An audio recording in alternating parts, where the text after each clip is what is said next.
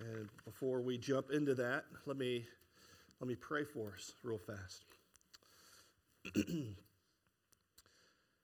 Father, we pray that your Holy Spirit would convince us and remind us this morning who you are and who we are in you.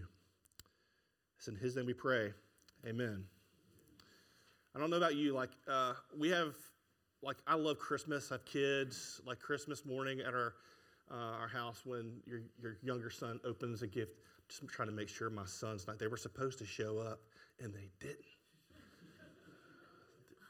Oh yeah, no, I'm just kidding, um, but they were. So I could share this story now. We have this video uh, that when my younger son was nine years old, we sh- I share this video every. like every Christmas season, um, when he opened up a present on Christmas, he was the he's the best gift like opener ever. Like I don't know if you have one of those family, like someone who opens a gift and it's just pure unadulterated joy, right? Like there's it's this video. If you you welcome to look at it, it's on my Instagram because I'm cool. Um, but but I but he sorry. He opens up this, actually, he opens it up, and of course, it's in an Amazon box. And he he takes the Amazon, Amazon box, and he, he opens the box, and he sees this Lego set in there. And he picks the box up, begins to scream, opens the box, holds the Lego up, takes the Amazon box, and literally spikes it out of joy. Like, spikes it. And just begins to scream, like, at octaves, like, just when you think he's done. Like, he arches his back. And it's just like, ah! Like, it is like, we're like, dude, we we nailed it with that gift. Like, it was it was incredible. But every year now, we uh, we watch it and we listen to it, and it's just this pure joy. Look, this morning, we are going to unwrap a gift that should cause us to spike the box. Um, uh, the, this unwrapping this gift of, Paul, of Paul's teaching of this great and underappreciated doctrine of adoption, the gift of being called sons and daughters of the King of Heaven. Like, it's a big deal. This morning, that's what we're going to be doing. J I Packer writes this. He says this. He says, if you want to judge how well a person understands Christianity, find out how much he makes of the thought of being God's child. If it's not the thought that prompts and controls his worship and prayers and his whole outlook on life, it means he does not understand Christianity very well. Up until this point in Galatians, till we hit this chapter that was read for us earlier, Paul has been answering the question, how does someone get right with God? How do we get right with God? Um, and, and, and, and can we get right with God simply by giving it over to God, try, turning over a new leaf, trying harder, like I'm going to do tomorrow, day one, start my diet. As I put my shirt on, like I don't, like I tried to cover it up with my tie, I don't fit in this shirt. Like, I'm going to try harder tomorrow. Not today. Tomorrow. Is that is that how we get right with God? Just try harder, pull ourselves up by our bootstraps and try harder? Paul tells us that no amount, no amount of our efforts can put us in right relationship with God. None. Our only hope is in the in the efforts of another. That's our only hope. Our only hope is in the efforts of our faithful King, our humble servant, Jesus Christ. And it is Christ who lived and died and rose again in our place that we might be justified, that we might be made right before God. That is, in Christ, yours and my sins have been removed by his perfect life, um, and and by and we are credited uh, his perfect life to our account. before God, those who claim Jesus as their Lord and Savior stand clothed in the matchless robes of holiness purchased by Jesus. Through faith, I am justified. Through faith, I am made right with God by grace alone. As a, as a good P C A pastor, let me remind you of your catechism. Justification. Justification is the act of God's free grace, where, wherein God pardons all of our sins and accepts us as righteous in His sight, only for the righteousness of Christ imputed to us and received by faith alone. Look, surely, right, our justification, God's declaring us not guilty, gavel dropping, not guilty, accepted as righteous in His sight, in His sight. It is the primary, fundamental blessing of the gospel, right? That has to be the fundamental blessing of the gospel. However, however, it's not the highest blessing. It's not the highest. J I. Packer, last quote from J I. Packer. J I. Packer writes this. He says, justification is conceived in terms of law and viewing, and, and viewing God as judge. This free gift of acquittal and peace is wonderful enough, but justification does not imply any intimate or deep relationship with God the judge. However, adoption gives us the picture of God as Father. This is a family term conceived in terms of love. And J I. Packer writes, to be right with God,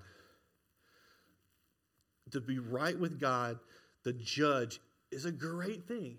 It's a great thing. But to be loved and to be cared for by, by God the Father is an even greater thing. In other words, this morning we're going to be talking about the highest privilege in the Christian life, to be able to call God Father. Like, big deal. What a gift to unwrap and to un, un, embrace. At the end of the of the chapter of chapter three, the Apostle Paul shows us that um, the gospel is not on, not only enables us to be in this right relationship to God um, that is like legally acceptable to Him, but it also bestows upon us like a, a far higher privilege. We are now called sons of God.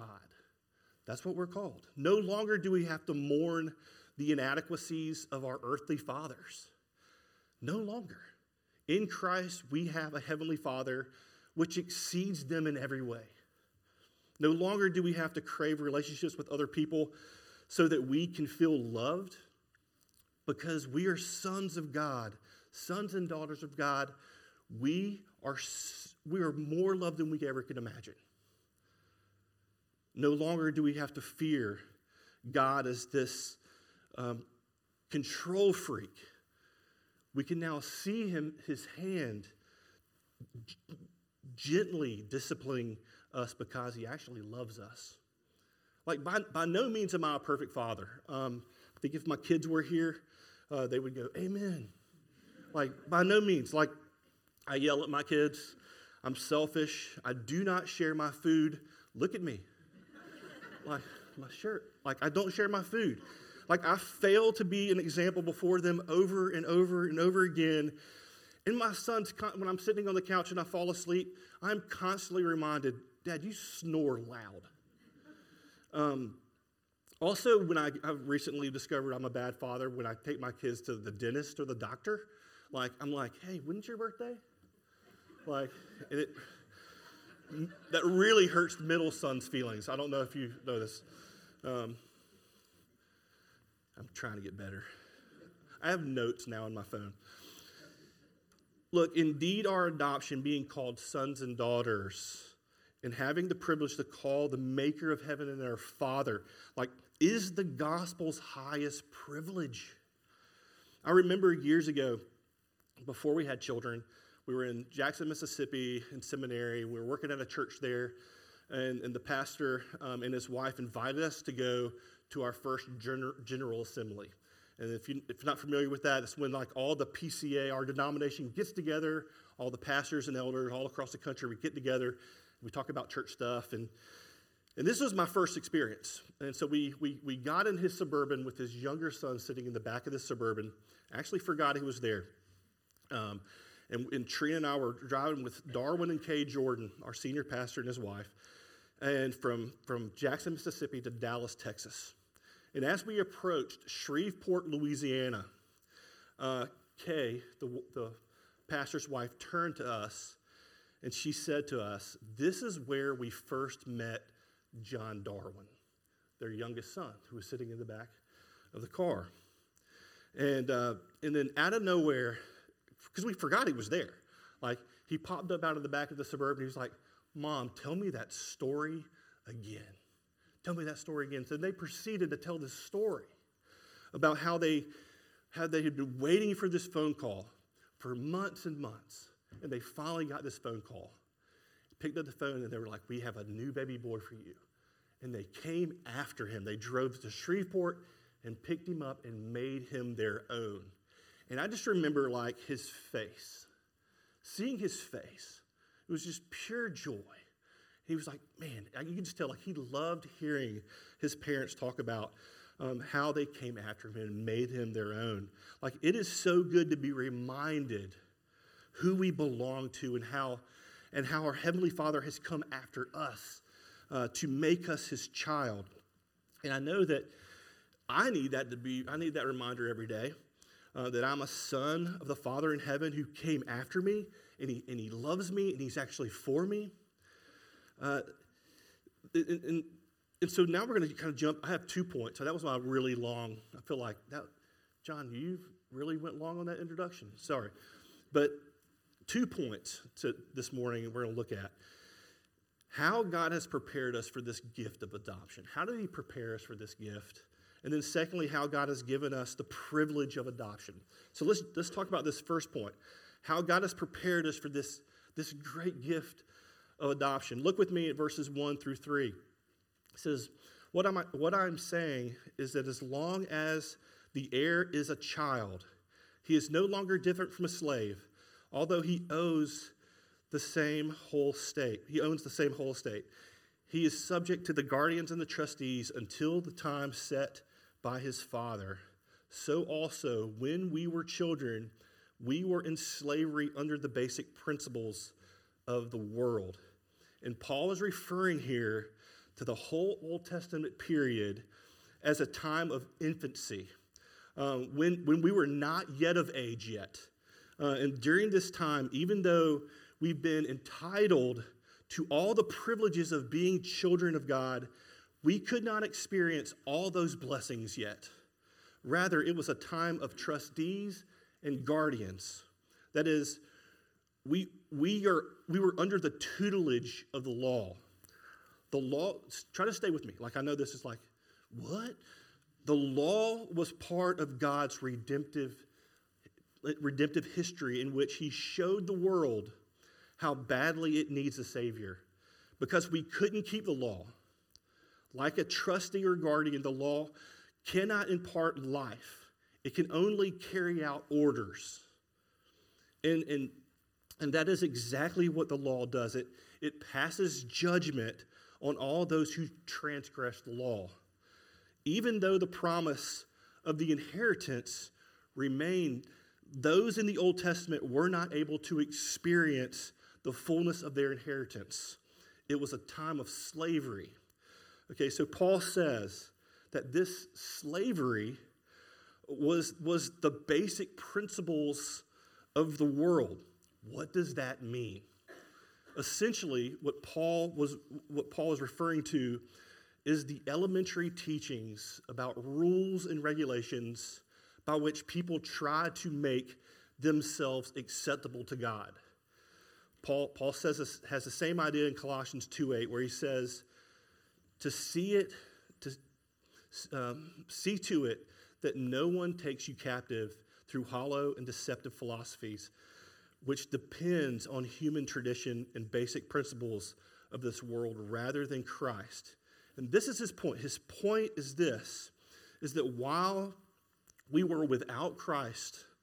We lived under bondage because it was easy to think about salvation as reward to be earned and not this gift to be received.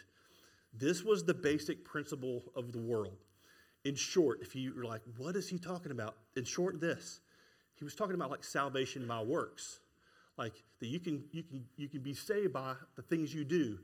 Um, therefore, what God was doing in the age of the law was preparing his people and the Gentiles for this adoption. Like even though it was promised, they were they were the rightful heirs. They could not experience their sonship yet fully.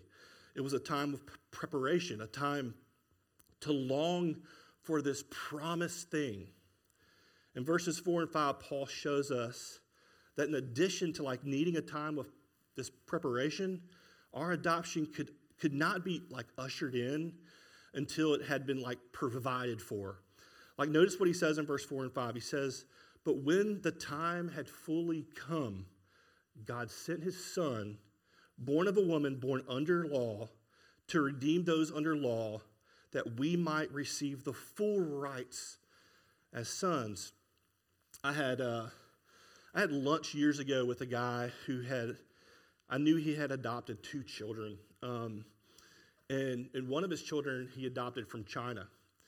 And, uh, and, and I was like, can you tell me that story? I just wanted to hear the story from him. Um, and he told me that that as they were looking at adopting a, a child from China, that was things were getting pretty tight, getting pretty hard uh, the, the, the, the, to do. So they decided both separately, like, hey, well, we're going to adopt a kid with special needs. And so they were given uh, like a, a list of, of of children, babies, and their pictures, and individually, separately, they both picked this little girl.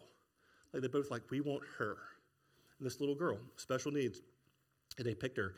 Um, and so they began all the stuff you have to do. If you've ever, if you know people who have adopted children, like it, especially overseas, like the amount of stuff you have to do and prepare and, and get all that stuff done.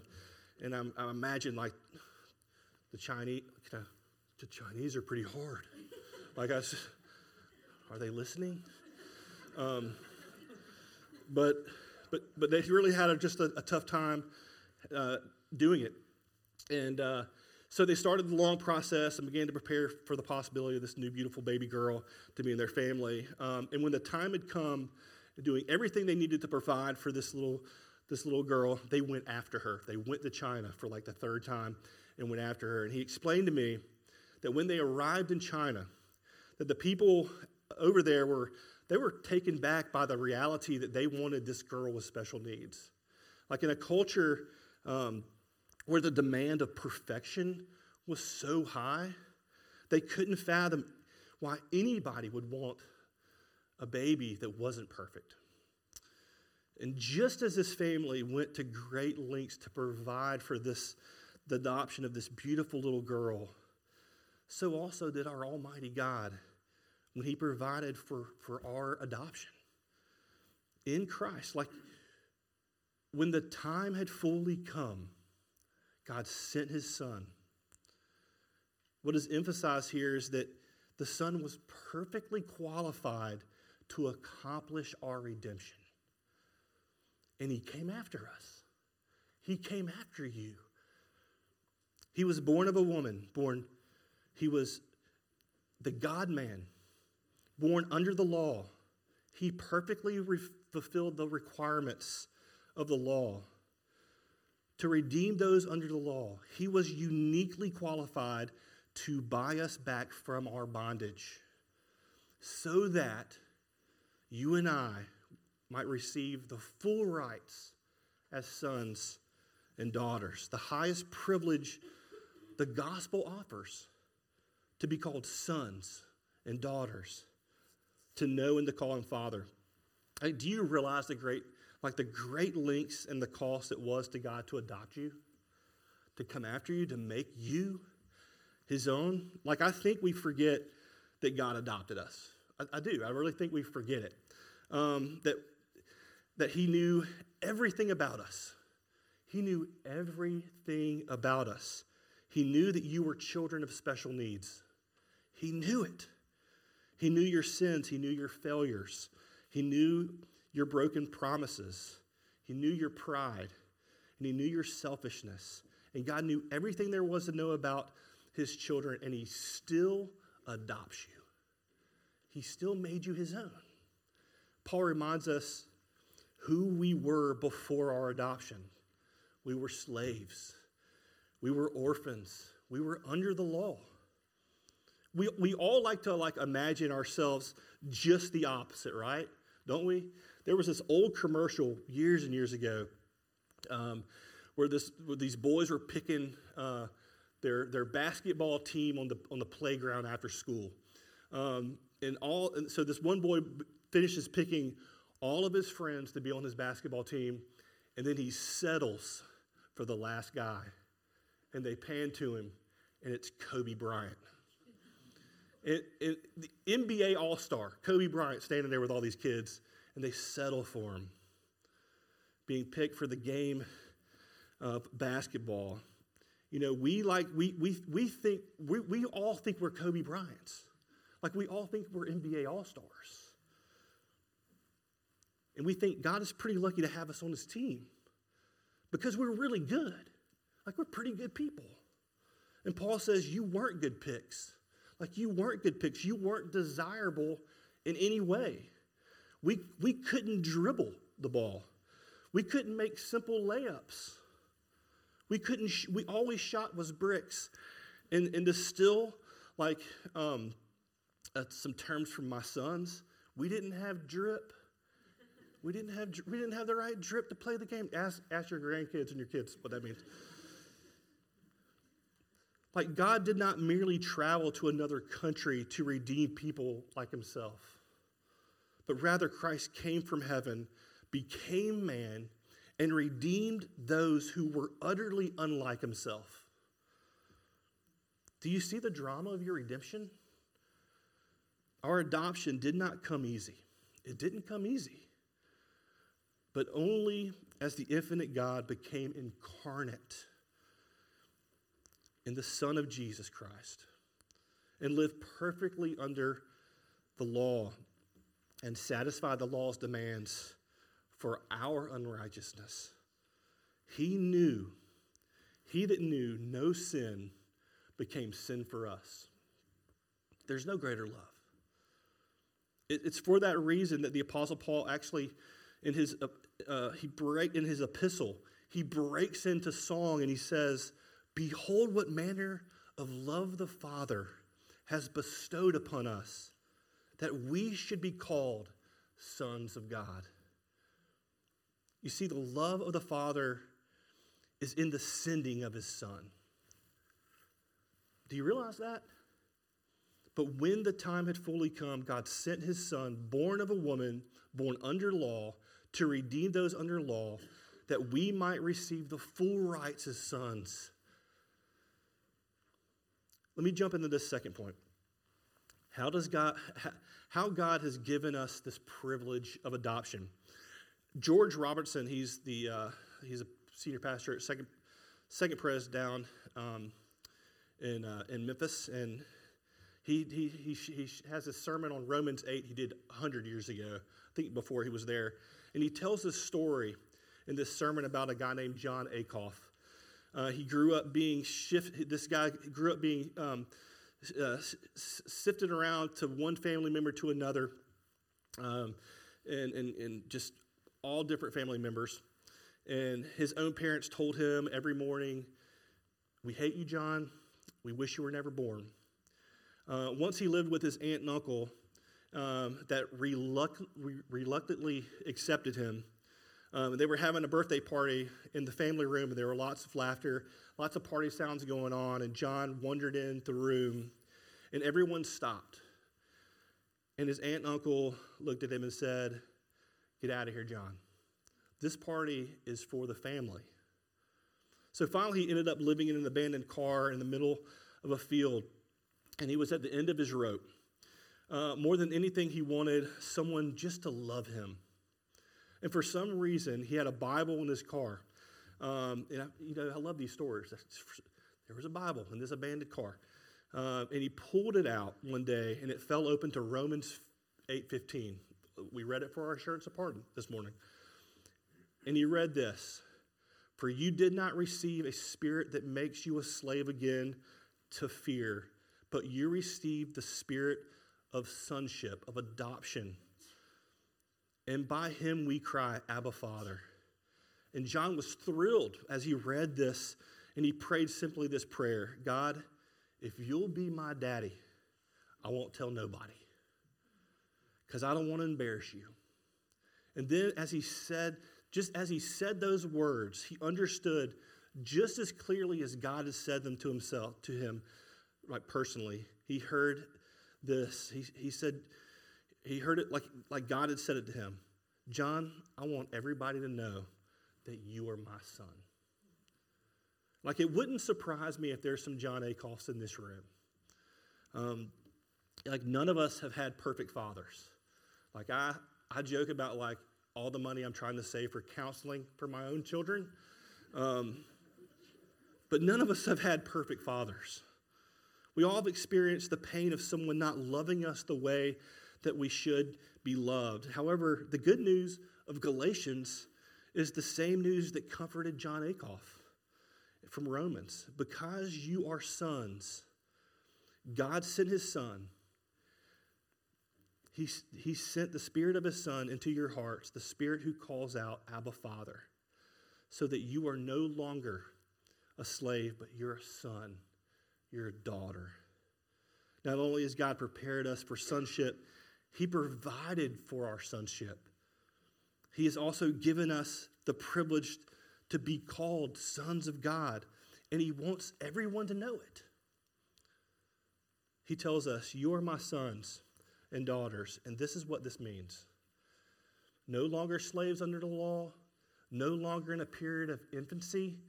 We have full access now to the Father by the Spirit, whereby we can call him now Daddy. We have all the rights of being heirs of heaven. Therefore, no matter what kind of father you may have had, there is one Father who has been at work for thousands of years so that you could call him Daddy. What remains for you to do? Like, what, what, what do you have to do now? Only this: enjoy the great privileges that, that are yours as being a son and daughter of God. Enjoy it. Do not live under, do not live any longer un, as, as if your identity depended upon this world. I think a lot of us do that. Like our, our, our we live as, as if our identity is dependent upon this world and what the world says about us. So often people are looking at, at other relationships, money, or something else to satisfy their needs. And in the in, in the end, those are just just subtle ways that we're not resting in God's love for us in Christ. And we turn to the basic principles of the world, and we think a husband or a wife or money in the bank can give me security that I need.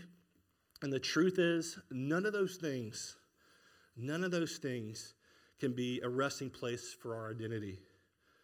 We need to realize that we are as loved as we can ever be in Christ.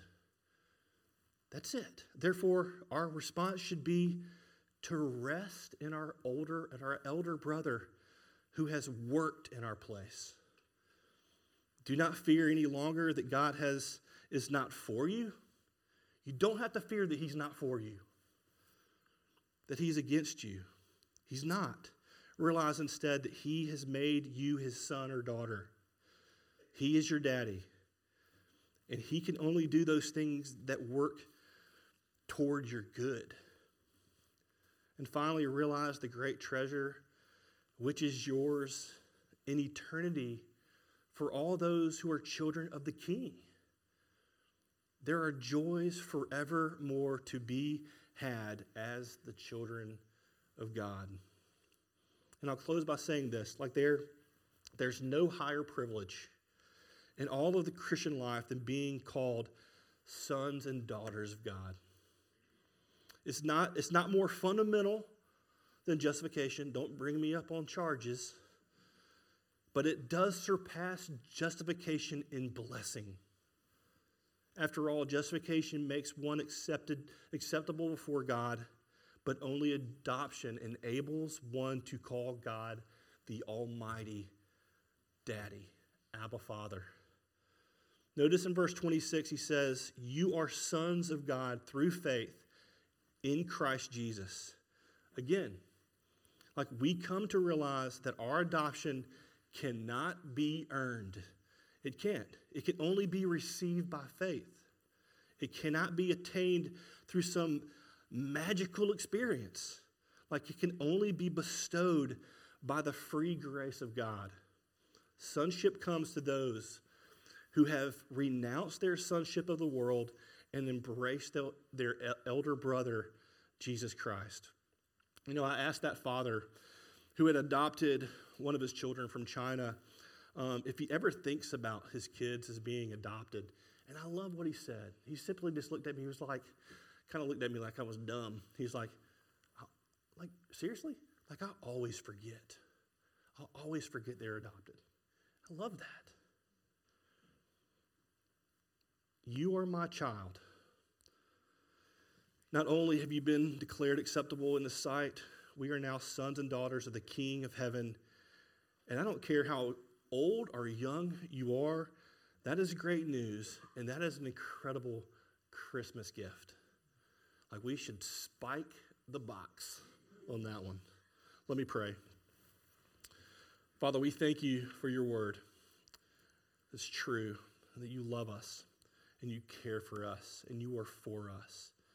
We thank you for Christ who made it possible for us to call you Daddy, Abba Father. Father, as we come to your table, uh, remind us of that reality. And then we pray, amen.